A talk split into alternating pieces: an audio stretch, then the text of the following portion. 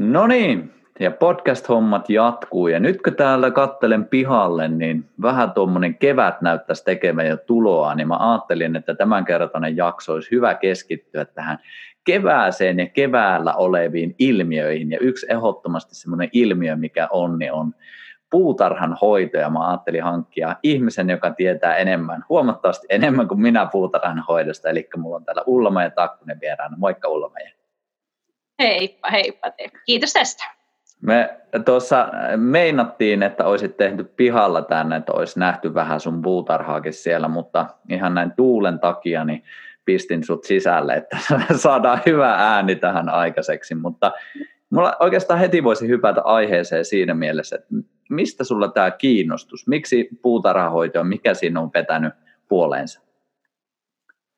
Mm, no... No ensinnäkin, niin mulle niin kun puutarhanhoito, mä en jotenkin osaa puhua puutarhanhoidosta, vaan mä jotenkin aina lähden sieltä maasta, että mä ajattelen, että niin puutarhanhoito on maanhoito ja maanhoito on niiden maatyyppien niin kun palvelemista, että se on enemmän semmoista maanpalvelemista kuin, kuin puutarhanhoitoa, mutta tota, niin, niin, no se on lähtenyt silloin lukiossa, niin kun piti päättää, että mihinkä tästä seuraavaksi lähtee, niin silloin mä ainoastaan tiesin sen, että mun, mun kädet niin kun kuuluu maahan, että en sitten oikein, oikein löytänyt semmoista omaa paikkaa tuolta koulumaailmasta, mutta, mutta tuota, opiskelin kuitenkin hortonomiksi ja, ja, ja se oli aika semmoista lukupainotteista, että, että tuota, niin, ei ollut ehkä niin se minu, minun maailmani. Ja sitten aikojen saatossa niin törmäsin monessakin eri, eri yhteydessä permakulttuuriin ja ensimmäisen kerran kaksituhattaneljä Unkarissa, kun olin siellä opiskelemassa. Ja,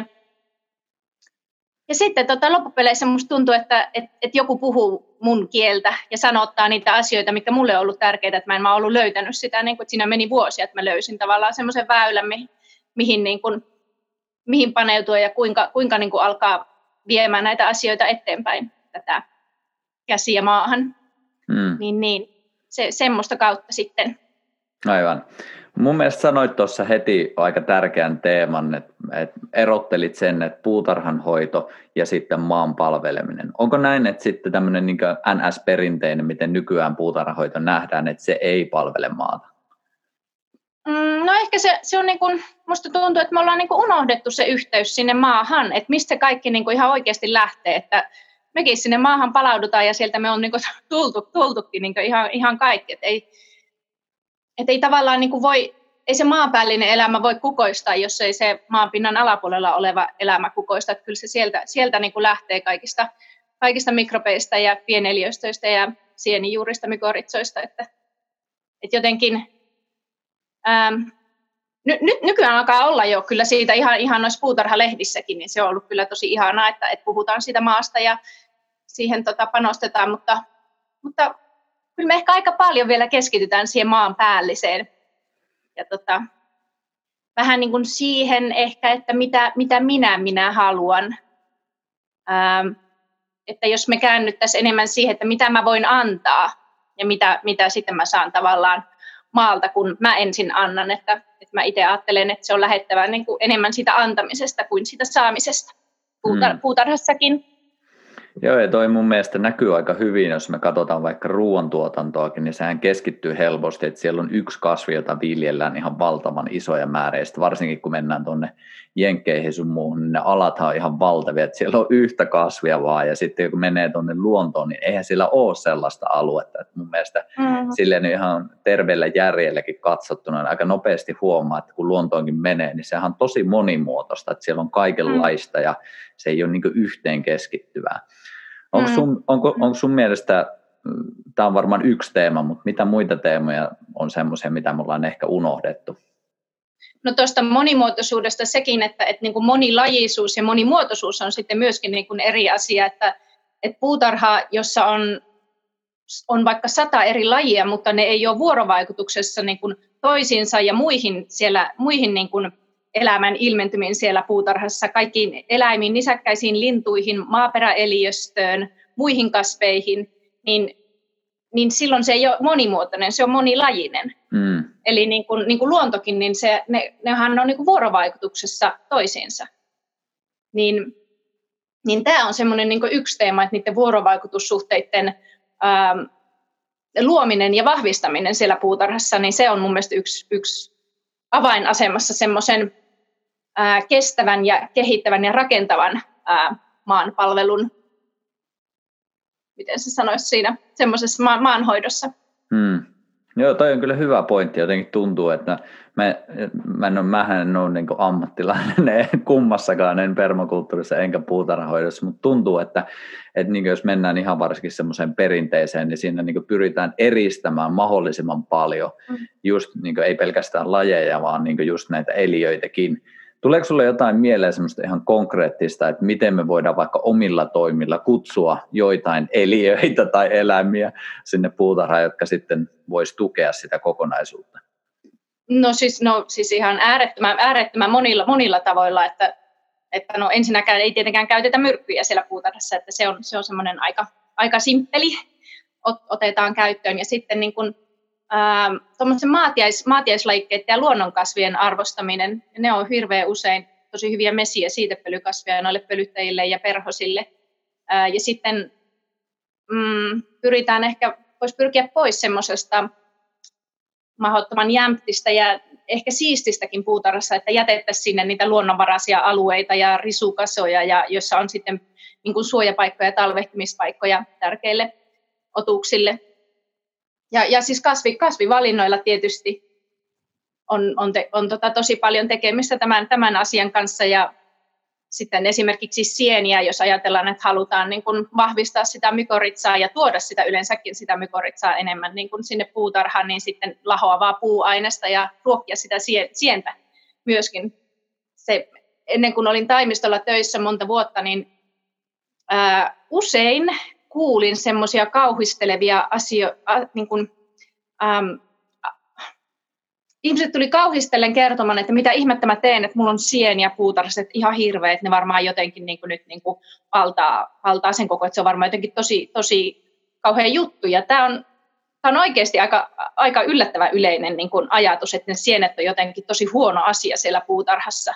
On olemassa toki sieniä, jotka, joita ei välttämättä tarvitse kutsua sinne niin kuin mesisieni, mutta Mutta siis yleisesti ottaen, niin, niin niiden täytyisikin kuulua sinne sienten.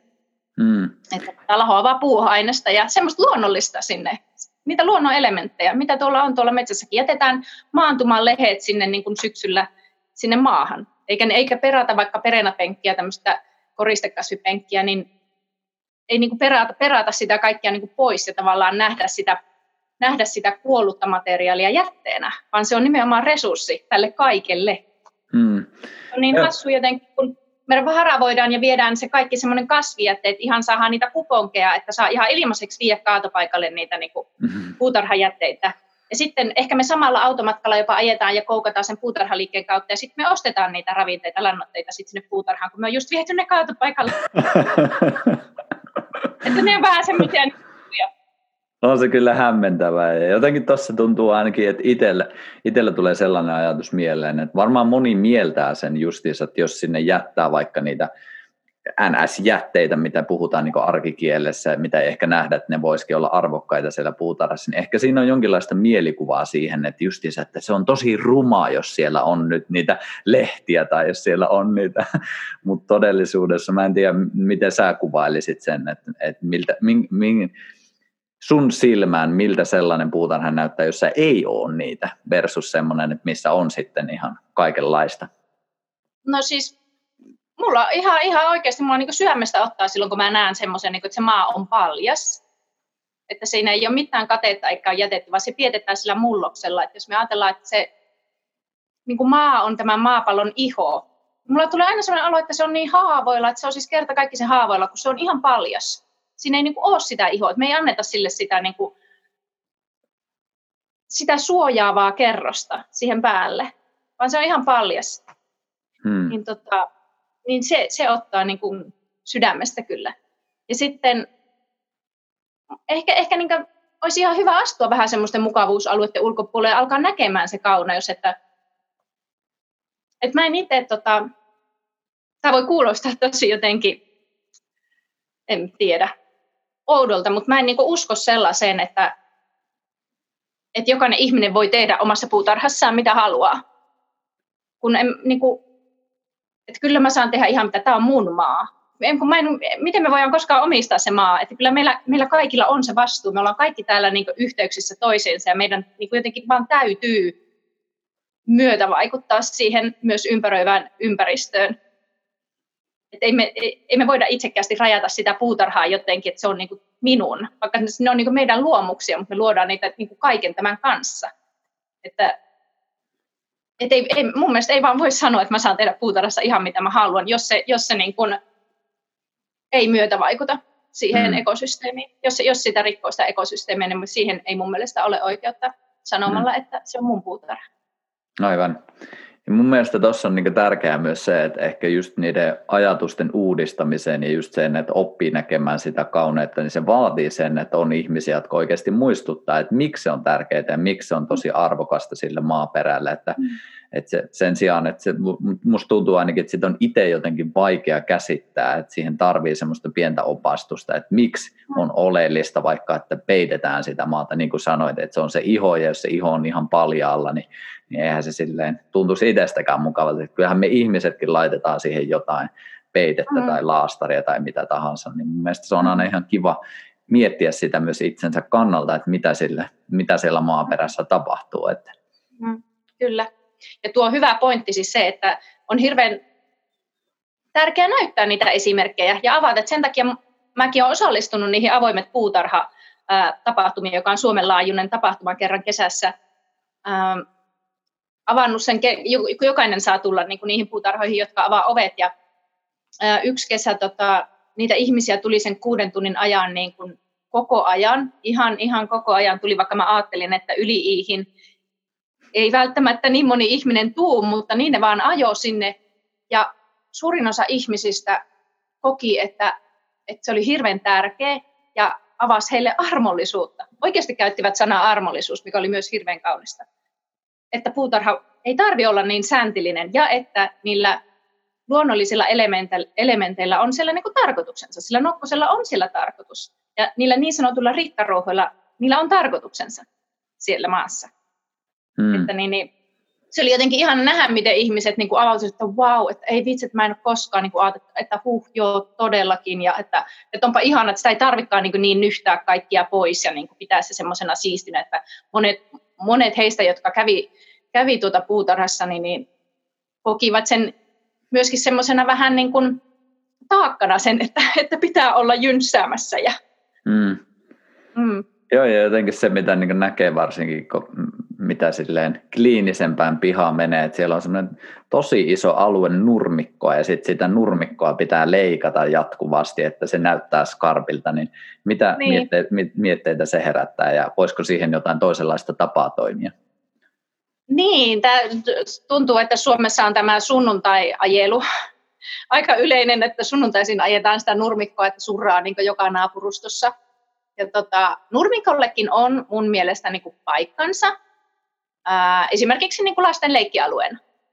Et siinä et, et jätetään niin kuin sille, sille niin kuin elementille tilaa, mutta sitten niin kuin semmoiset suuret alueet, kun ne ei, niin kuin, ne ei niin kuin ruoki millään lailla sitä ekosysteemiä siellä, että se pidetään niin kuin ihan lyhyenä, sä jut lannoittaa sitä, joskus jopa kastelee sitä, sit sä ajelet sitä tosissaan niin kuin kerran, kerran viikkoon niin kuin sillä ruohonleikkurilla, että se, jos siinä olisi esimerkiksi kukkaniitty, luonnonkukkaniitty, mitä ei tarvitsisi niin, niin paljon hoitaa ja se antaisi niin paljon ekosysteemille, niin kyllä se on niin kuin parempi vaihtoehto. Mutta että nurmikollekin on niin kuin paikkansa. Mm. Ja siis tommonen niin kuin, siis nurmikatehan on ihan älytön, älytön rikkaus tietysti, siis myös viherkateet, se toimii lannoitteena, että sit jos on keräävä, keräävä tota, niin, niin, ruohonleikkuri, niin ehdottomasti ihan se kannattaa sitten hyödyntää sitten muille kasveille se, se viher. Ei, mutta eikö... en, niin semmoisena suurina. Se on, aika, se on aika aavikko. Se on semmoinen nurmiaavikko.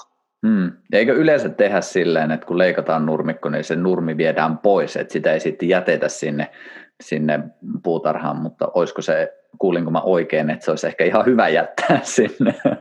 No nykyisin on niin kuin aika paljon niitä bioleikkaavia, että ne vaan niin kuin su, niin kuin leikkaa sen niin lyhyeksi, tai, tai siis se niin kuin palottelee sen leikatun nurmen, että se jää sinne ja lannoittaa koko ajan sit sitä, myös sitä nurmikkoa mm, siinä. Aivan. Ähm, mutta sitten on niitä niin kuin myös No niin, kerääviä on ja sitten joskushan ne tosiaan viedään sitten, nähdään niin kuin jätteinä se, tai kasataan vaan jonnekin tunkiolle eikä koskaan käytetä, että monenlaisia, monenlaisia koneita kai sitä nykyisin on, en minä oikein niin perillä niistä, että minkälaisia, minkälaisia tuota ruohonleikkurikoneita on nykyisin olemassa, mutta puutarhan jätettä viedään paljon pois. Mutta kiva joskus sekata konneja, mitä on. Niin, niin. Mutta eikö näin, että se itsessään se nurmikko sisältää tosi paljon ravinteita, joista se puutarha voisi hyötyä?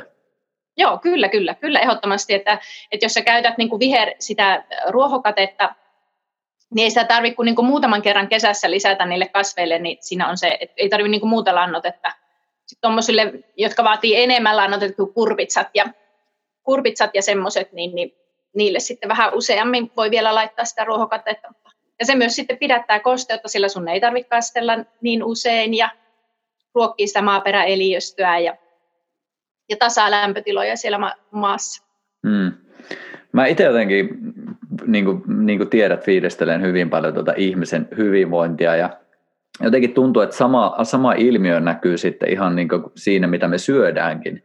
Että helpostihan me mennään niin kuin kauppaan ostamaan semmoisia salaatteja, jotka on tosi ravintoköyhiä. Ja tuntuu, että tässä on vähän sama ilmiö, että sitten jos mietitään niin ihan sitä niin kuin ihmisen ravintoakin, nytkin kun on kevät, niin miten, miten hyvä ja helppo olisi käyttää vaikka villivihanneksia, jotka on sitten huomattavasti a, edullisempia, mutta sitten myös huomattavasti enemmän ravinteita sisältävää. Ja onko tämä jotenkin sama ilmiö näkyvissä vähän sitten maanhoidossa, että me mennään, mennään sinne kauppaan ja me ostetaan aika varmaan, mä en tiedä hintaa, mutta voisi olettaa, että ne maksaakin jonkin verran, ja sitten onko näille se ravintosisältö heikompi esimerkiksi, että mitä sieltä omasta puutarhasta voisi saada? Meneekö ihan hukkaan tämä ajattelu? Mm, no jos saan kiinni, niin tota, mm, ähm, no aika paljonhan me kasvatetaan kotipuutarhoissa yksivuotisia kasveja, mm. jotka on sitten niin kuin esimerkiksi just niitä salaatteja. Mm, mutta me voitaisiin tota, vähän niin kuin laajentaa sitä repertuaaria ja kasvattaakin siellä niitä monivuotisia vihanneksia, jotka on, pal- niin kuin mu- noihan on siis villivihanneksikin niin kuin monivuotisia vihanneksia, mutta että sä voit myös niin kuin kylvää ja itse kasvattaa monenlaisia, niitä on ihan älytön määrä. Ja ne kuitenkin niin kuin yhteyttää siitä keväästä myöhään syksyyn ja ne ulottaa niin kuin juurensakin paljon syvemmälle, kun ne elää sen monen vuoden ajan siellä, ja ne ehtii kerätä paljon enemmän ravinteita myös sinne niin kuin lehtiinsä tai siihen satoon, mitä sä sitten korjaatkaan siitä, niin että me voitaisiin yhdistää niin kuin yksivuotisia ja monivuotisia vihanneksia. Että se monivuotisten vihannesten käyttö on, on tosi pientä vielä niin kuin Suomessa, ja hirveän, ähm, joten jollain lailla ehkä uutta, että me on niin kuin unohdettukin jotain vanhoja lajikkeita, joku pinaattihierakka, mikä on Runebergin puutarhassa kasvanut, niin, niin ne on tota, ennen, ennen on viljelty paljon enemmän monivuotisia. Kyllä. Aivan. Että, että tämmöinen niin kuin ajatus tuli siitä tie yhtään, että oliko se niin kuin millään lailla tuohon sun kysymykseen. Mutta että... Joo, kyllä se ainakin mulle valot, valottaa sitä, että sen sijaan, että jos pelkästään silleen, niin kuin, ehkä palaan siihen, mitä sanoit aiemmin, että niin kuin minulle, minulle, minulle, että, niin kuin, että kuinka paljon mä nyt saan vaikka sitä salaattia tai satoa tälle vuodelle, niin sen sijaan miettii sitä, että siellä on ehkä enemmän niitä monivuotisiakin, jotka voi sitten palvella pitempäänkin, sekä sitä maaperää, mutta myös sitä sitten toki ihmistäkin. Että. Mm-hmm. Ja ne ei vaadi niin kuin maan muokkausta, että se siinä on niin kuin kanssa, että sun ei, sun ei tarvitse rikkoa sitä sitten joka vuosi jotenkin sitä maata, mitä me tehdään aika usein, että me rikotaan se maa joka, joka kevät ja, ja tota, silloin me rikotaan sieltä se sieni juurikin, että siinä on noin kolme vuotta, kun se eheytyy. Se ei oikein pääse sitten välttämättä eheytymään koskaan. Hmm. Puhutaan vielä hetki noista sienistä, koska tuntuu, että, että ihan niin tällä ihmisten hyvinvointikentälläkin ne on nyt tosi paljon noussut, sanotaan viimeisten kymmenen vuoden aikana, mutta tuntuu, että sama teema toistuu siellä maanhoidossakin, eli niiden rooli vaikuttaisi olevan aika iso, niin mitä, mitä sienet, mitä ne tekee esimerkiksi tuommoisessa puutarhassa? Ihan silleen, jos haluat vähän avata sitä. No nehän, tota, ne, niin kuin kasvit ja sienet, niin ne vaihtaa niin kuin ravinteita keskenään, ja myöskin, että ne on semmoisia, mykorritsakin on semmoinen kasvin juuriston jatke, jolloin se niin kuin, tota, ulottaa tavallaan ne juurensa syvemmälle, kun siinä on se symbioottinen sieni niin kuin jatkeena. Ja lisää, lisää myös vastustuskykyä. Niin se on jännä, ne on vähän niin kuin samat teemat kuin mitä ihmisille, ihmisille sienet niin kuin miten ne voimistaa meidän elinvoimaisuutta, niin ne voimistaa sitten siten myös niin kuin kasvien elinvoimaisuutta. Ja ne kuuluu, ei, niin kuin, ei, ei tätä kasvimaailmaakaan olisi ilman sieniä. Että, että, tota, äärettömän tärkeitä, ihan siis äärettömän tärkeitä. Aivan. Voiko niitä itse laittaa sinne vai onko ne semmoisia, jotka sitten tulee sinne joka tapauksessa? Ähm, no kyllä ne, ne, niin kuin, kyllä ne tulee sinne, jos me odotellaan ja me ei niin kuin, rikota sitä maata. Mutta, mutta niin kuin omilla toimenpiteillä me voidaan, voidaan kyllä niin kuin ruokkia sitä, ruokkia sitä sienirihmastoa. Me voidaan vaikka siirtää, siirtää tota metsäma, metsämaata vähän ja tehdä siitä semmoista mutavelliä ja kastaa juuria. Kun me istutetaan, istutetaan kasvia, niin me voidaan tota, niitä juuria kastaa sinne mutavelliin, mitä me on otettu. Ja toivoa, että se mykorritsa tarttuu ja menee sinne mukaan sinne istutuskuoppaan. Ja, ja sitten nimenomaan tämmöisellä niin kuin niin kuin puuaineksella, lahoavaa puuainesta ja hakkeella niin kuin ruokkia sitä rihmastoa. Mm. Et yleensä tuommoinen niin kuin yksivuotisten kasvien kasvattaminen, niin se on enemmän semmoinen niin kuin bakteerivoittoinen se maaperä, kun on olemassa semmoinen niin kuin bakteerisieni ähm, suhde, sienirihmastosuhde. Niin kuin. Ja sitten taas tuommoiset, jos pyritään semmoiseen monivuotiseen itseään ruokkivaan, ja ylläpitävään puutarhaan, niin silloin se olisi ihan hyvä, että se olisi enemmän siellä sienivoittoisessa se maaperän, maaperän tota, tasapaino. Hmm. Niin, niin. Sitten ruokitaan niin kuin muun muassa sillä puuaineksella. Ja, ymmär... ja sitten mykorrhizatuotteitahan on niin kuin, kyllä niin kuin myytä, myytävissäkin. Aivan. Onko mä ymmärtänyt oikein, että sitten kun siellä on tämä sienirihmasto vahva ja hyvinvoiva, niin se lisää itsessään sen niin kuin puutarhan myös N S-tuotantoa, jos käytän tämmöistä kylmää sanaa. Niin, no joo, joo, kyllä, kyllä, kun se lisää sitä elin, elinvoimaisuutta ja, ja vastustuskykyä taudeille ja näin, niin kyllä. Aivan. Kiehtovaa kyllä, miten moni, monialaisia nuo sienetkin tuppaa olemaan, että se on kyllä hämmästyttävää. Niin se, niin se on, niin se on. Se tuo tosi ihana ulottuvuuden siihen, kun alkaa, niin kuin, se, tuo, alkaa se puutarhakin tuoksumaan niin kuin sienille, kun ei tarvitse laittaa kun sitä haketta ja sä näet, kun se rihmasto alkaa lahottaa sitä. Aivan. Miten sitten noi pörriäiset kautta, mä en tiedä mikä on oikea sana, onko pölyttäjät oikea sana kuvaamaan lentäviä otuksia, jotka vierailee puutarhassa? No, no, pö, no pölyttäjiin lasketaan noin niin kuin mesipistiäiset, että kimalaiset ja mehiläiset. Mm. Perhtäkin jonkin verran pölyttää, mutta sitten hyöty, hyöty, eliöt ja eliöt, ötökät. Kerro vähän niistä, mikä niiden roolia, voidaanko niiden jotenkin elämää ja monimuotoisuutta tukea omilla toimilla? Ai että voi, ja voin pitää kertoa, kato, kun multa hirveän usein niin kun kysytään niin kun jotenkin sitä, että onko täällä puutarhassa kaikki siis syötäviä, onko oikeasti kaikki syötäviä kasveja? Mä aina sit, on, on, siis kaikki on ihan älyttömän syötäviä, mutta jos sä kysyt, että onko se kaikki syötäviä mulle, niin ne ei ole, mutta ne on syötäviä tälle kaikelle, koko ekosysteemille ja näille elämän eri otuksille. Meidän siis täytyy ajatella, että meillä on ruokaa ja monipuolisesti ruokaa keväästä syksyyn myös näille niin kuin pölyttäjille ja erilaisille pörjäisille. Ja myös niin kuin erilaisia laskeutumispaikkoja ja saalistuspaikkoja ja, ja tota, siellä puutarhassa. Niin, niin, mutta monet esimerkiksi niin kuin monet, monet yrtit, silloin kun me annetaan niiden kukkia, niin ne on esimerkiksi hirveän hyviä mesikasveja, että, että me voidaan panostaa sellaisiin kasveihin, joilla on monia eri tehtäviä.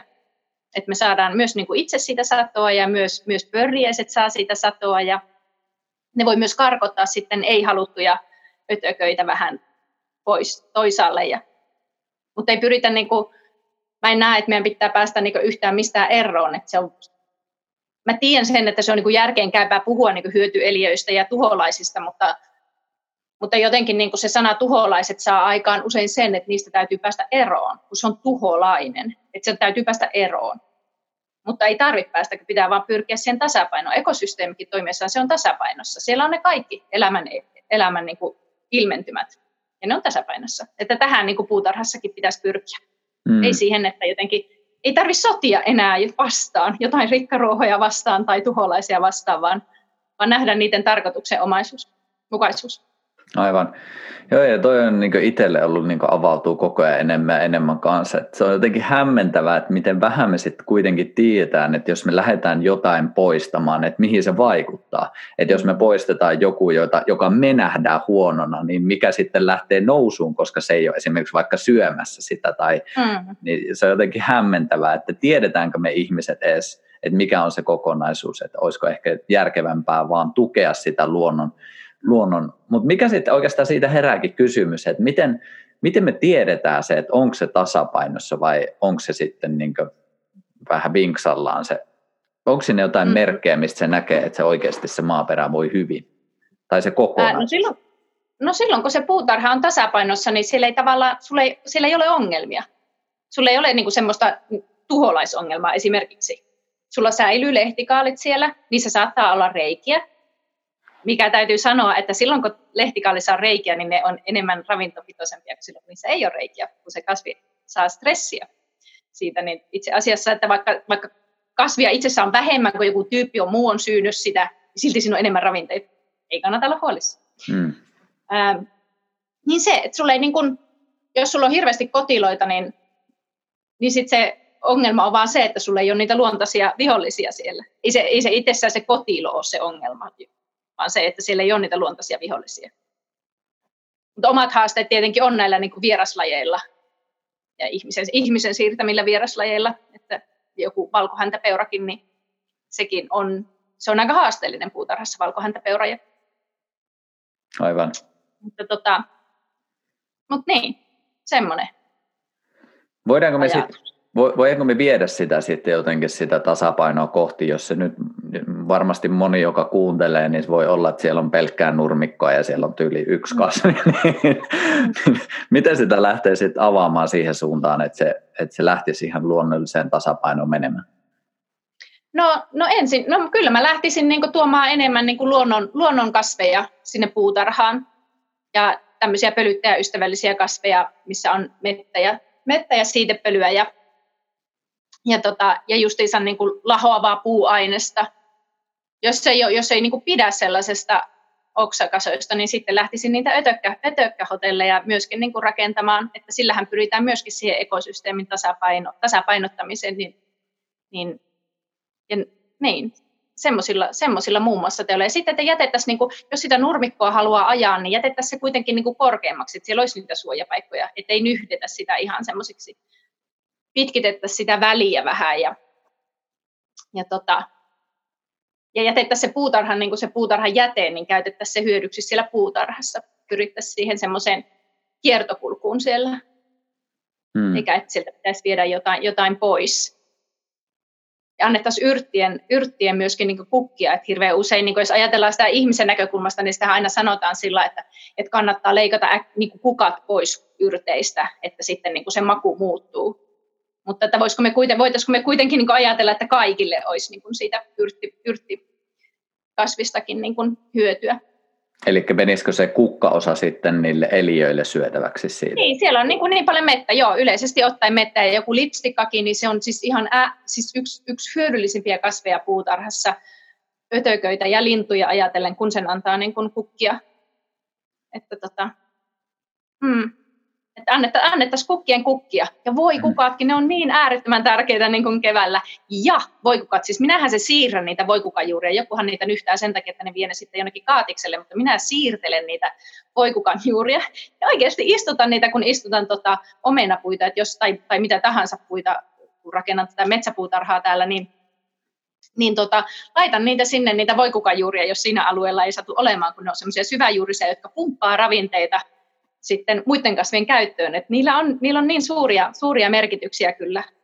Ja nokkonenkin, nokkone, nokkosellakin on semmoinen merkitys esimerkiksi ö, herukka, varsinkin tykkää olla musta herukka pensaassa, kasvaa niin kuin kimpassa ja monesti sitä sitten revitään sieltä pois, mutta, mutta sitten kun on alettu tutkimaan tätäkin kimppaa, niin kolmanneksella muun muassa nostaa sitä sato, sato, sadon määrää sitten, kun niiden nokkosten antaa kasvaa siellä.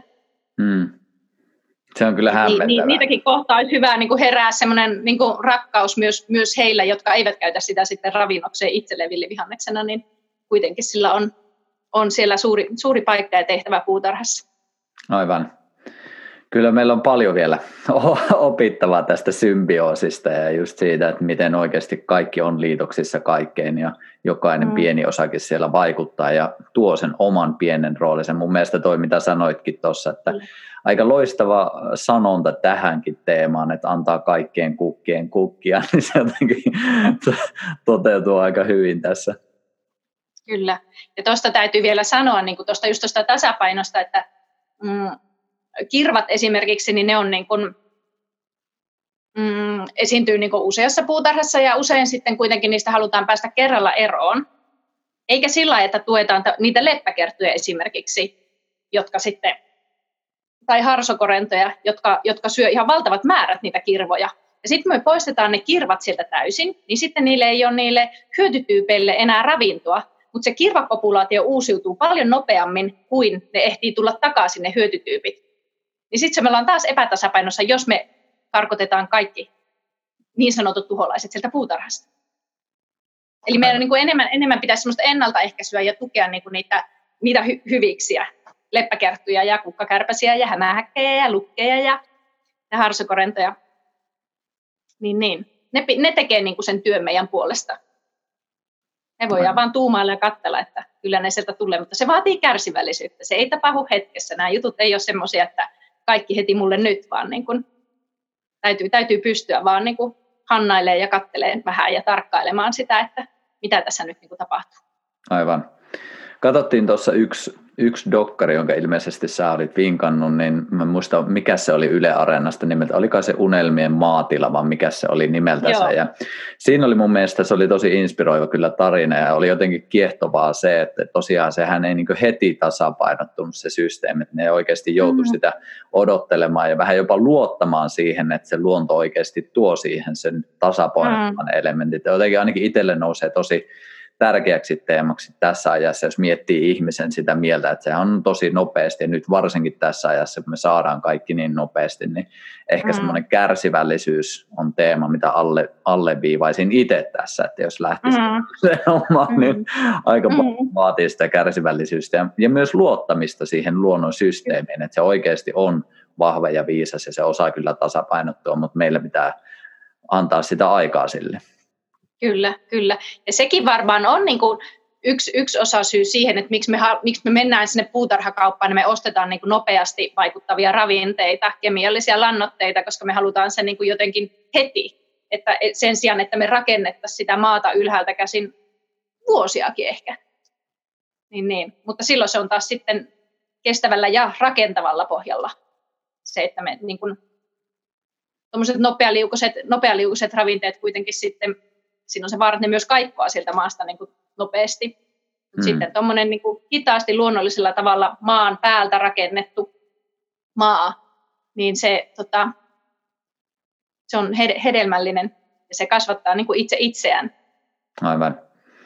Joo, ja yksi tuohon kärsivällisyyteen mun mielestä, sä itse taisit sanoa, en nyt ihan suoraan sanoa ja muista, mutta just mainitsit siitä, että oot laittanut puita kasvamaan ja et näe niiden puitten sitä lopullista niin kuin kokoa ikinä itse, mutta joku muu sitten tulee sen näkemään. Niin avaa vähän sitä, että et mikä siinä on ideana. No tota, no mä tosiaan rakennan tämmöistä niin kuin ylisukupolvista syötävää metsäpuutarhaa, ää, joka puitteen istuttaminen on jotenkin tosi kaunista, kun se luo semmoista ajallista ulottuvuutta siihen puutarhaan ja ne saattaa elää sen sata vuotta ja enemmänkin, monet puut enemmänkin. Että ja tota, semmoista niin kuin luontoa, tuommoista villiä luontoa imitoivaa syötävää metsäpuutarhaa, joka tota, tuottaa hyvin monimuotoisesti sitten satoa ja ruokkii. Niin se on niin semmoinen niin itseään ruokkiva ja ylläpitävä koko, niin ekosysteemi, kokonaisuus, joka niin ne eri elementit on sitten harmoniassa toistensa kanssa, että sinne mietitään ne, mietitään ne kumppanit niille, niille puille ja puut, puut tukee toinen toisiaan. Ja, ja tota, kyllähän sitä niin lapsille, lapsille rakentaa ja lapsenlapsillehan sitä rakentaa ja näille seuraaville sukupolville. Että välillä se tuntuu niin kuin surulliselta tavallaan myös se, että ei näe, kun tämäkin on vaan peltoa ja alkaa paljalle tavallaan alustalle maalaamaan tätä puutarhaa, niin, niin sitä ei ehkä semmoisessa täydessä hohdossaan ää, kenties tuu, tuu näkemään. Mutta, tota, mutta se tuntuu niin kuin ihan, ihan äärettömän, äärettömän tärkeältä, semmoinen kestävän, kestävän systeemin rakentaminen. Mm. Joo, ja on se ainakin itse silleen, niin kuin fiilistelen sitä, että niin kuin tuskin tässä mikään homma itselläkään tulee valmiiksi, mutta just se, että näkee, että se niin kuin kuitenkin se etenee ja se homma menee eteenpäin, että semmoisia pieniäkin askeleita, että jos miettii ihan ihmisenkin hyvinvointia, niin miten tärkeää on, että näkee oikeasti, että sillä omalla elämällä on edes se pieni vaikutus, että on vienyt joitain asioita, mitkä itselle on tärkeitä, niin eteenpäin, että ei ne valmiiksi tule, mutta pikkusen voidaan omaa juttua tehdä.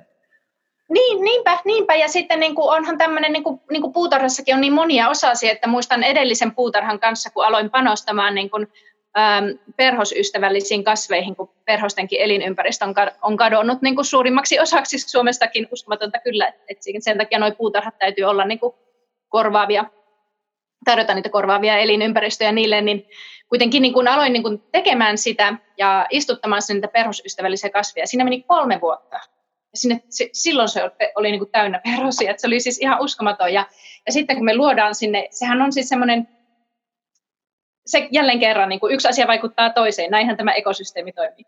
Niin sitten siellä oli siis lintuja ihan valtavasti. Ja mä muistan, kun siellä kävi ihmisiä silloin, kun myytiinkin se, niin välittäjä sanoi, että hän ei koskaan käynyt pihassa, jossa on näin valtavasti lintuja. Niin kuin yllättävän pienessä pihassa, että kaksituhattaneljä. Että se, se äänimaailma oli jotain ihan, ihan siis sademetsämaista siellä. Niin mitä niin kuin monipuolisempi hyönteislajisto sulla on, sitten sinne tulee linnut, sitten sinne tulee suurempia, suurempia nisäkkäitä pyydystämään pieniä lintuja ja niin kuin näin poispäin. Että on niin kuin, se, on, se, on, se on ihan uskomaton nähdä, että myöskin näillä, näistä, näistä pienistä askelistakin me nähdään kuitenkin se oma, oma niin kuin, mm, miten se, luomistyö. Mm. Anteeksi. Aivan. Joo, itse asiassa menen vähän taaksepäin, mulla unohtui kysyä tuosta, että et, äh, korjaa jos on väärässä, mutta oliko... Onko siis, vitsi, mä aina jotenkin sekoitan mehiläiset ja kimalaiset ja nämä, nämä tyypit, mutta eikö, eikö mehiläiset ole just tämä nyt hyvin vahvasti sukupuuttoa kohti menossa oleva laji? Mm, no siis, no, no pölyttäjät. Et Suomessa niinku tärkein, tärkein, tärkeimmät pölyttäjät on kimalaiset ja niitä on niinku päälle kolmekymmentä, väliltä kolmekymmentä neljäkymmentä eri lajia ja ne on Suomessa niinku pääsääntöisiä. Et Suomessa taas niinku se kimalaispopulaatio on se, joka... on niin kuin katoamassa. Että mm. Meillä on myös niin kuin villimehiläisiä, mutta että kimalaiset on ne niin kuin aika se yk- ykkösryhmä. Että, että, että kyllä se Suomessa näkyy siinä kimalaispopulaatiossa. Aivan. Kimalaiset on niitä, pör- niitä semmoisia palleroita, niitä hirviä hyvän tahtoisia niitä palleroita, semmoisia isoja pulleropalleroita, jotka hinkkaa sitä peppua, kun ne tekee sitä reittiä ja talvella tulevat sisälle tai asuvat talo- taloissa monesti. Mistä se johtuu, että, että nyt nämä pölyttäjät on niin radikaalisti vähentyneet tai ollaan huolissaan niiden kannoista? Ää, no, no, siis, no siis varmasti niin kuin myrkyt on, on, on yksi syy ja siis tommoinen monokulttuuri, että, että nuohan pellot on, niin kuin, on yhden kasvilajin valtaamia ja on niin kuin isoja, isoja alueita, jossa ei sitten riitä niin kuin pölyttäjille ravintoa. Että ei ole semmoisia suojakaisteleita, vihervyöhykkeitä eri niin kuin, ää, ää, niin kuin rakennetun ympäristön niin kuin sisällä myöskään. Ihmisen, ihmisen kädenjälki. Kai niitä, tota, niiden elinympäristö, elinympäristöjä vähennetään meidän omalla toiminnallaan. Eli onko tässäkin mutta mikä se... on ollut niin kuin tosi ihana huomata myöskin, että joku, niin kuin, kun ne on tehnyt tutkimuksia, niin joku niin kuin parkkipaikat, kun sinne on... on niin kuin, on panostettu niihin pölyttäjäystävällisiin kasveihin, joku parkkipaikka, niin siellä saattaa olla, olla moninkertainen määrä lajeja verrattain niin kuin johonkin hehtaareiden peltoon. Vaan sen takia, koska se on niin kuin monet, monet pellot on vaan niin kuin monokulttuuria, ikävä kyllä. Aivan. Eli onko tässäkin just se, että me voidaan omilla toimilla vaikuttaa, sä mainitsit termin pölyttäjähotellit tuolla aiemmin, niin onko just näin, että, että esimerkiksi just laittamalla kukkia, joista, joista nämä pölyttäjät tykkää, niin sitten ne saa niitä paikkoja, missä ne pääsee niin hengailemaan. Kyllä, ehdottomasti. Ja sitten, niin kuin, että tavallaan niin kuin miettiä niidenkin tarpeet. Pölyttäjät tarvitsee myös muuta kuin, niin kuin sitä ravintoa, että kun ne tarvitsee myös niin kuin suojaa, ja lisääntymispaikkoja, talvehtimispaikkoja ja juomavettä. Että niin kuin nämä elementit täytyy tarjota myös, niin kuin heille tarjoaa, ne tarvitsee myös niin kuin kumppaneita, että, että kavereita. Hmm. Vähän ne on ne samat tarpeet, mitkä meilläkin. Niin meidän pitäisi ajatella, että niille ötököillekin on ne samat tarpeet turvattuna siellä puutarhassa. Ja siis tämä ötökkähotellihan, tämähän on nyt ihan mahtava, kun Ylellä on se Pelasta Pörjäinen ää, teema nyt tämän niin kuin kevään ollut tässä. Ja muutama päivä sitten, kun ne oli laskenut, niin, niin tota, tämän kampanjan niin kuin edesauttamana niin yli seitsemäntuhatta hyönteishotellia jo ympäri Suomea on rakennettu ja kirjattu sinne tietokantaan. Et se on ihan, se on ihan mieletön, se on, se on ihan mieletön juttu, niin että et miten me voidaan niin kuin yhdessä auttaa. Ja sitten kun joku osaa pistää tuommoisen kampanjan, noin hyvän kampanjan siis pystöön, niin, niin tota, mitä muutoksia me saadaan aikaiseksi. Mm. Ihan mahtavalta kuulostaa. Miten sitten, ei ole vielä hirveästi puhuttu madoista, niin mennään hetkeksi tuonne matojen maailmaan. Mitä ajatuksia niistä herää? Mitä olisi hyvä tietää? No, no lierothan on siis puutarhurin parhaimpia ystäviä ja, ja, ja niitäkin, niitäkin täytyy meidän ruokkia. Että, että siinäkin, jos tullaan siihen, että se paljas maa, niin siellä ei taas sit ole, ne, niillä ei ole sitä ruokaa vedettäväksi sinne, sinne maan, maan uumeniin, että että siksi esimerkiksi kateviljely niin ruokkii myös näitä lieroja. Tämmöisessä hyvinvoivassa maassa niin niitä on niin kuin satoja, voi olla neliömetrillä. Ja se on hyvä vähän miettiä, että jos tekee semmoisen lapionpiston, niin melkein jokaisella lapionpistolla pitäisi, pitäisi nähdä niitä lieroja siellä. Mutta ei kannata turhaan mennä niin kuin kaivelemaan isoja kuoppia ja etsiä niitä, koska sitten sä rikot, siellä, rikot sitä eliöyhteisöä siellä. Mutta, niin, mutta ehdottomasti eloperäisellä katteella ruokkiminen. Se ruokkii niin monimuotoisesti koko sitä eliölajistoa, siellä maaperäeliöstöä, jossa lierot on tietenkin niin se, niin kuin se näkyvin osa. Meidän on ehkä hankala hahmottaakin sitä, että suurin, se on uskomatonta kyllä, että, että, että suurin osa maapallon monimuotoisuudesta on maan alla. Kun me ei niin kuin pystytä näkemään sitä, että siinä saattaa olla niin kuin grammassa maata niin kuin miljoonia mikrobeja. Mutta kun me ei nähdä sitä, niin meidän on niin kuin vaikea hahmottaa se, että, että, että, että se on elävä organismi se maa. Se on, se on, se on elävä. Meidän niin kuin täytyy jotenkin pitää huolta siitä elävästä, hedelmällisyydestä ja elinvoimasta. Ja ne kaikki on siellä jälleen kerran niin kuin kimpassa ja auttamassa myös niin kuin meitä. Et niin monet tommoset tyypit tekee, tekee niin kuin itsekseen ihan niin kuin omassa tarkoituksenmukaisuudessaan sitä työtä, mitä me puutarhurit haluttaisiin hirveästi niin kuin tehdä ja muokata sitä maata ja näin. Mutta jos me alettaisikin palvelemaan niitä tyyppejä, niin, niin ne sitten pitää huolta siitä maasta myös. Aivan. Aivan. Ja onko tässäkin siis ihan näin yksinkertaistettuna toi koko ajatus, että, että me ehkä monesti nähdään tässä yhteiskunnassa, että hyi yäk, tuolla on jotain lieroja, ja sen sijaan, että jos siellä puutarhassa löytyy näitä lieroja, niin se on sen terveen puutarhan merkki. Kyllä, näin se on. Se on niin, kuin niin terveen puutarhan ja terveen, terveen maaperän ja hedelmällisyyden merkki, jos siellä on, on paljon lieroja. Ja mäkin olen joskus kuullut, että ihan tota reklamaatiota on saattanut mennä multa firmoille, että jos on löytynyt multa säkistä liero, että hyi kauhea, sillä on nyt joku matonen. Oi, että et. ne, on, ne, on, ne on äärettömän tärkeitä. Äärettömän Aivan. Tärkeitä. Pakko kysyä siitä näkökulmasta, että nyt varmasti todennäköisesti moni, joka tätä kuuntelee, niin ei välttämättä omaa sitä omaa puutarhaa ja ei ole välttämättä sitä omaa maatakaan ja niin onko jotain, jos kuvitellaan, että ihminen asuu vaikka ihan vaikka rivitalossa, niin voiko siellä omassa rivitalossa jotain tehdä? Ei välttämättä tosiaan ole sitä omaa lääniä, mutta onko jotain mm. elementtejä, mitä voi silti tehdä ihan niin rivitalossakin tai tuommoisessa, missä ei ole omaa? No, no siis ruukkupuutarhan voi myöskin perustaa ja, ja siinä voi myöskin viljellä niin pölyttäjäystävällisiä kasveja. Avaa että vähän, mä... mitä tarkoittaa ruukkupuutarha. No sitten, että kasvit kasvaa niin kuin ruukuissa, että mä kasvatin viime vuonna kanssa, mulla oli tota pari sataa eri kasvia terassilla ja se perhosten ja kimalaisten ja mehiläisten määrä oli, oli aika valtava myös niin kuin siellä. Että, että kyllä voi, niin kuin, kun valitsee, valitsee ne kasvit sitten sinne sopivaksi. Paljon voi tehdä ja sinnekin voi rakentaa hyönteishotellin, totta kai. Aivan. Tota, ja olla, jälleen kerran olla käyttämättä mitään myrkkyjä sielläkään.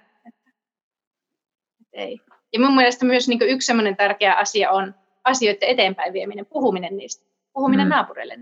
Mm.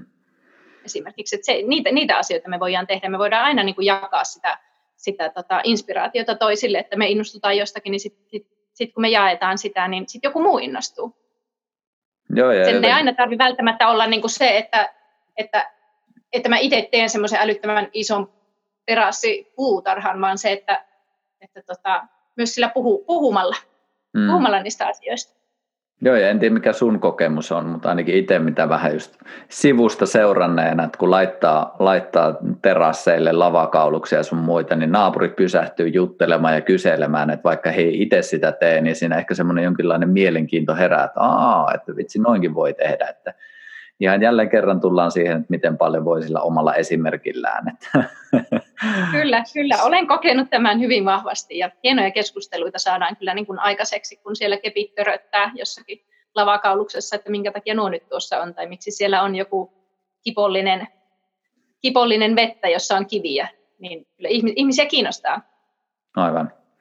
Mikä sun oma fiilis on siitä, että nytkö, nytkö säkin teet maan kanssa töitä, niin voisin olettaa, että aika monesti siinä tulee suora kontakti, että on se sitten käsillä tai jaloilla, niin että oikeasti on se ihokontakti siihen maalla, niin onko sillä mitään merkitystä sun toiminnassa esimerkiksi? No kyllä mä koen hirveän suurta onnellisuutta siitä, että, että mä en kyllä yhtään tykkää niin pitää noita työhanskoja, että nyt on ollut aika kylmä, kylmä kevät, niin on vähän joutunut pitää hanskojakin kädessä välillä, mutta Mutta yleensä en, en missään nimessä en halua pitää hanskoja kädessä. Et se on tosi jännä juttu, kun mä en koskaan koe, että mun kädet on millään lailla likaiset, vaikka ne on ihan mustat. Mutta sitten jos mä menen tuonne jonnekin kaupunkia, jonnekin kauppoihin ja sitten mä tuun kotiin, niin mulla on aina semmoinen, että aa, äkkiä pitää pestä kädet, että, on, että nyt, nyt on niinku likaiset kädet. Se on tosi jännä. Ja mulla ei, ikinä mulla ei ole semmoinen olo puutarhassa, että mun kädet on millään lailla niinku likaiset, vaikka ne on ihan mustat. Ja ne yleensä on niinku, sormealuset on niinku ihan täynnä sitä multaa, siis sinne niinku marraskuulle. Sitten ne on, sitten ne on niinku talvikautena, ne on niinku pikkusen aikaa puhtaat. Ja sillä lailla. Hirviä onnellinen, hirviä onnelliseksi niinku tuun siitä. Todella, todella onnelliseksi. Mm. Ja se on myöskin niinku tosi tärkeä siis äm, semmoinen niinku aistia sitä, aistia sitä maata ja sen maan jotenkin luonnetta monilla aisteilla.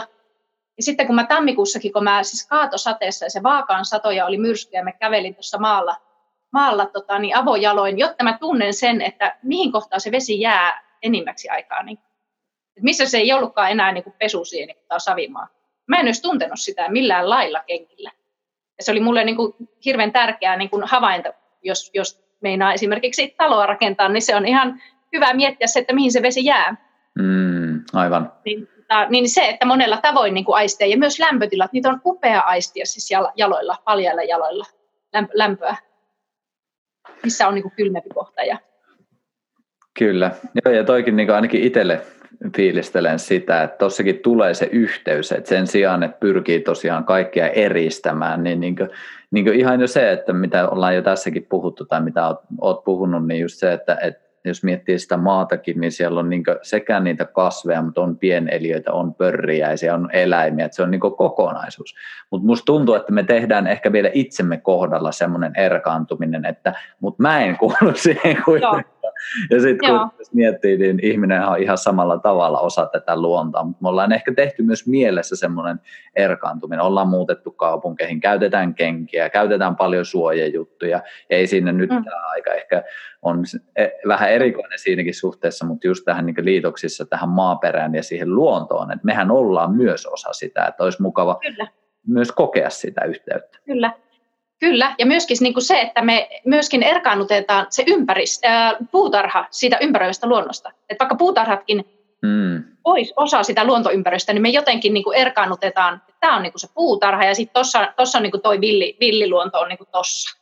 Mutta tämä on mm. tämä, niin kuin tämä puutarha, että ei tänne mitään tuommoista villiä elementtiä, että sehän on niin kuin jotenkin ei hyvä. Et sekin me on niin kuin rajattu, rajattu tavallaan pois, mutta et, et me nähtäisiin se, että se on osa sitä luontoympäristöä. Se puutarha Aivan. voisi olla ainakin, ja toivottavasti olisi, jotka Aivan. sitten myötä, myötä vaikuttaa siihen rajan toisella puolella olevaan, olevaan tilaan, mikä se sitten onkaan. Aivan. Eli onko näin, että kaikki mitä ollaan tässäkin puhuttu, nämä elementit, nämä kuuluu enemmän ja vähemmän permakulttuuriin? No ky- kyllä joo, siihenkin. Sanotaanko näin, että siihen, siihenkin, että tota... Permakulttuuri on, on hyvin semmoinen kokonaisvaltainen, mm, kokonaisvaltainen tapa elää ehkä. Että se ei ole vaan semmoista puutarhanhoitoa, että se on rakennetun ympäristön tietoista suunnittelua luontoa kunnioittavalla tavalla, mutta se rakennettu ympäristö sisältää myöskin esimerkiksi taloussuunnittelu tai tapahtumasuunnittelun, kaupunkisuunnittelun. Että kyllä mm. niin kuin permakulttuurin periaatteita ja etiikkaa niin pystytään hyödyntämään oikeastaan millään elämäalueella tahansa. Mutta sitten tota, ja permakulttuuripuutarha tietysti tota, nojaa sitten samoihin prinsiippeihin. Aivan. On tämmöinen, mä, mä koen, että se on hyvin, hyvin niin kuin holistinen ja kokonais, ko, niin, kokonaisvaltainen. Nähdään se puutarha siinä elävänä organismina. Mm, aivan. Mitä sitten nyt, jos ihminen alkaa, niin kuin, nyt se miettii ja pohdiskelee siellä omassa päässään näitä kaikkia juttuja, mitä tässä on sanottu, niin mitkä olisi ehkä tähän, tähän kevääseen sulle semmoiset stepit tai askeleet tai asiat, mihin voisi laittaa sitä huomiota, että on se lähtökohta sitten mikä tahansa, niin nyt tästä kaikesta, mitä ollaan puhuttu, niin mikä olisi semmoinen pieni tiivistys, saa olla isokin tiivistys, mutta tuota, pienimuotoinen tiivistys, jos saisi, niin.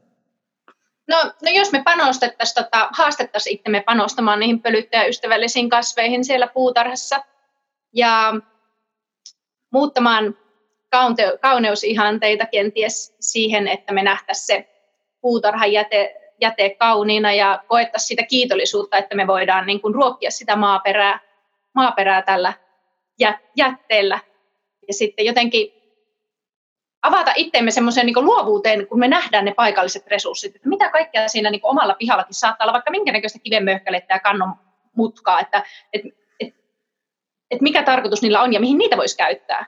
Että ei tarvitsisi heti mennä sinne puutarhakauppaan ja ostaa, ostaa vaikka jotain tota, reunuksia tai semmoisia, että et jotenkin avattaisi sitä omaa näkökulmaa näkemään ne paikalliset resurssit siellä ja varsinkin se puutarhajäte. Jos me jätettäisiin nyt sitä puutarhajätettä sinne, eikä kuskattaisi sitä pois.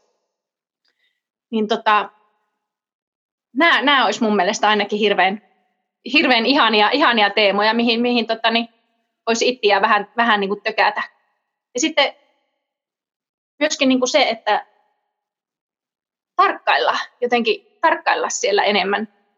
Ottaa sellaisia paikkoja, missä voi olla ihan hiljaa ja vaan niin kuin tarkkailla, että katsella niitä leppäkertoja, että miten ne oikein niin kuin elelee ja mi- mihin ne laskeutuu. Ja jotenkin niin kuin syventää sitä yhteyttä siihen ympäröivään ja nähdä tosiaan itsensä niin kuin olevan osa sitä y- yhtenä niin kuin osatekijänä siinä mm. ekosysteemissä. Joo, ja toi, aikaa sille. Toi viimeinen on kyllä semmoinen, mikä itseä puhuttelee ihan niin kuin Vaikken, vaikken sitä teekään, mitä sinä teet, mutta just jos menee vaikka ihan mettäänkin, niin miten jotenkin tärkeää on se, että siihen vaan pysähtyy ja vaan tutkiskelee, että mitä tässä on, miltä musta tuntuu tässä, mitä tämä herättää, mitä mä havaitsen. Jos, niin kuin, jos ei tee sitä ja vaan painaa, niin tuntuu, että tosi paljon pieniä asioita jää huomaamatta. Ja se on jännä mm. just itsellä, kun on kuitenkin kohtuu ehdollistunut mieli jo tässä vaiheessa elämää, niin sitten kun menee noiden lasten kanssa, niin lapset huomaa ihan himmeitä ja hämmästyttäviä juttuja siellä. Ne on silleen koko ajan, että kato tuolla tuo itsekin sille, oho, en olisi varmaan itse huomannut tuota, että se on jotenkin kiehtovaa, miten ne lapset pystyy pitämään niin avoimena sen niin kuin tarkkailun, että mitä kaikkea täällä on. Että, mm-hmm. että ainakin itse olen fiilistellyt tosi paljon sitä, että jos on lapsia, niiden lapsien vieminen, sitten on se sinne puutarhaan, on se sinne maahan tai on se sinne lähimettään, niin miten, miten arvokasta se voi olla myös sille kasvattajalle itselleen. Kyllä, kyllä, ehdottomasti, ehdottomasti.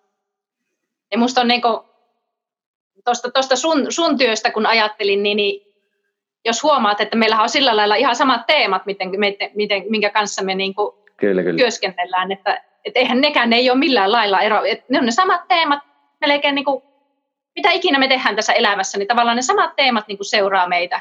Et jos me ajatellaan vaikka sitä vuorovaikutussuhteiden luomista ja kuinka rikastuttavaa se on niin puutarhassa kuin sitten niin kuin sosiaalisissa suhteissa, että miten, mitä säkin teet niin kuin miesten kanssa, niin sehän on niin kuin, vuorovaikutustahan se on nimenomaan niin kuin, todella syvällä tasolla, ja miten hedelmällistä se on, ja mitä muutoksia siitä seuraa. Kyllä. Ja, niin kuin, ja, jotenkin, niin kuin, ja, ja siinäkin jotenkin näen sen, että tavallaan se, se oma se sisäinen kauna, että minkälainen voimavara se voi kuitenkin olla.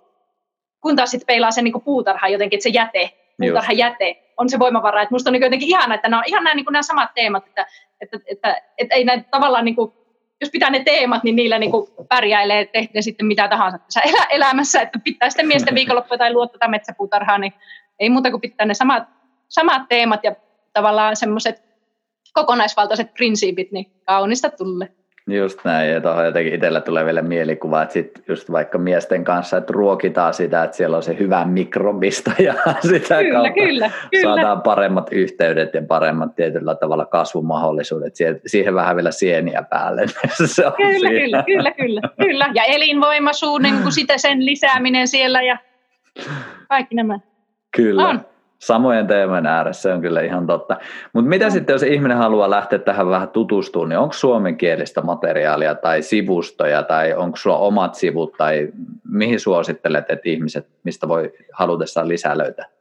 Mm, no, tota, no permakulttuurista, niin Suomen permakulttuuriyhdistys löytyy nettisivut, ja siellä on, siellä on niin kuin jonkin verran tietoja. Sinne on myös listattu niin kuin sellaiset permakulttuuriprojektit, mitä Suomessa tällä hetkellä on.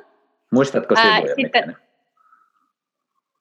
No en, en. Onko se permakulttuuriyhdistys vai Suomen permakulttuuriyhdistys piste fi? En kyllä muista sitä osoitetta yhtään, mutta kyllä se löytyy. Varmaan sillä. Google löytää.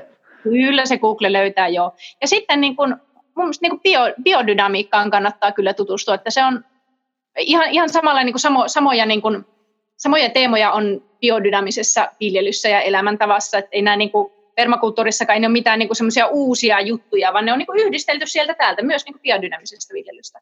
Mielestäni biodynamiikka on jotakin siis niin, niin käsittämättömän kaunista myöskin, että et, et kyllä niin kuin siihen yhdistykseen kannattaa myös, myös tutustua. Ja minulla on tuota, tällä hetkellä on ainoastaan tuo Instagram-tili, Takkusen Ulla-Maija Kylänpään kotitila, niin sinne kyllä laitan aika paljon, paljon tuota tästä maanpalvelemisesta ja, ja tota, vinkkejä ja semmoisia. Niin, niin, niistä, niistä nyt ainakin. Kirjoja on ihan, ihan älyttömästi. Suuri osa on tota englanniksi kyllä, mutta, niin, niin, mutta on. Joo. Joo, näillä pääsee varmasti alkuun. Ja tosiaan, niin kuin, kauan sä oot nyt tota, teidän, onko se nyt vuoden suurin piirtein, sä oot nyt lähtenyt muokkaamaan sitä uudelleen?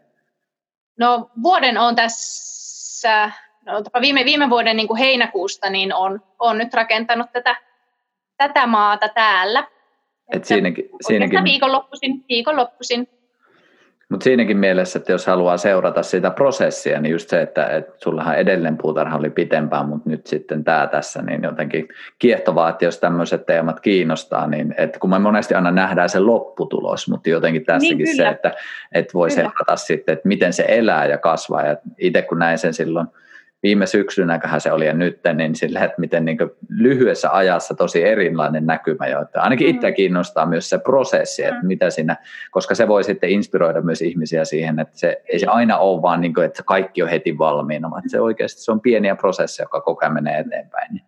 Mm. Ehdottomasti, kyllä. Ja siis mullahan niin kun, tästä nyt on tarkoitus kenties tulla kuitenkin semmoinen ää, avoimia puutarhoja, avoimia ovia järjestävä kotitila myöskin, että kyllä me niinku ihan semmoisia yleisötilaisuuksia sitten järjestetään.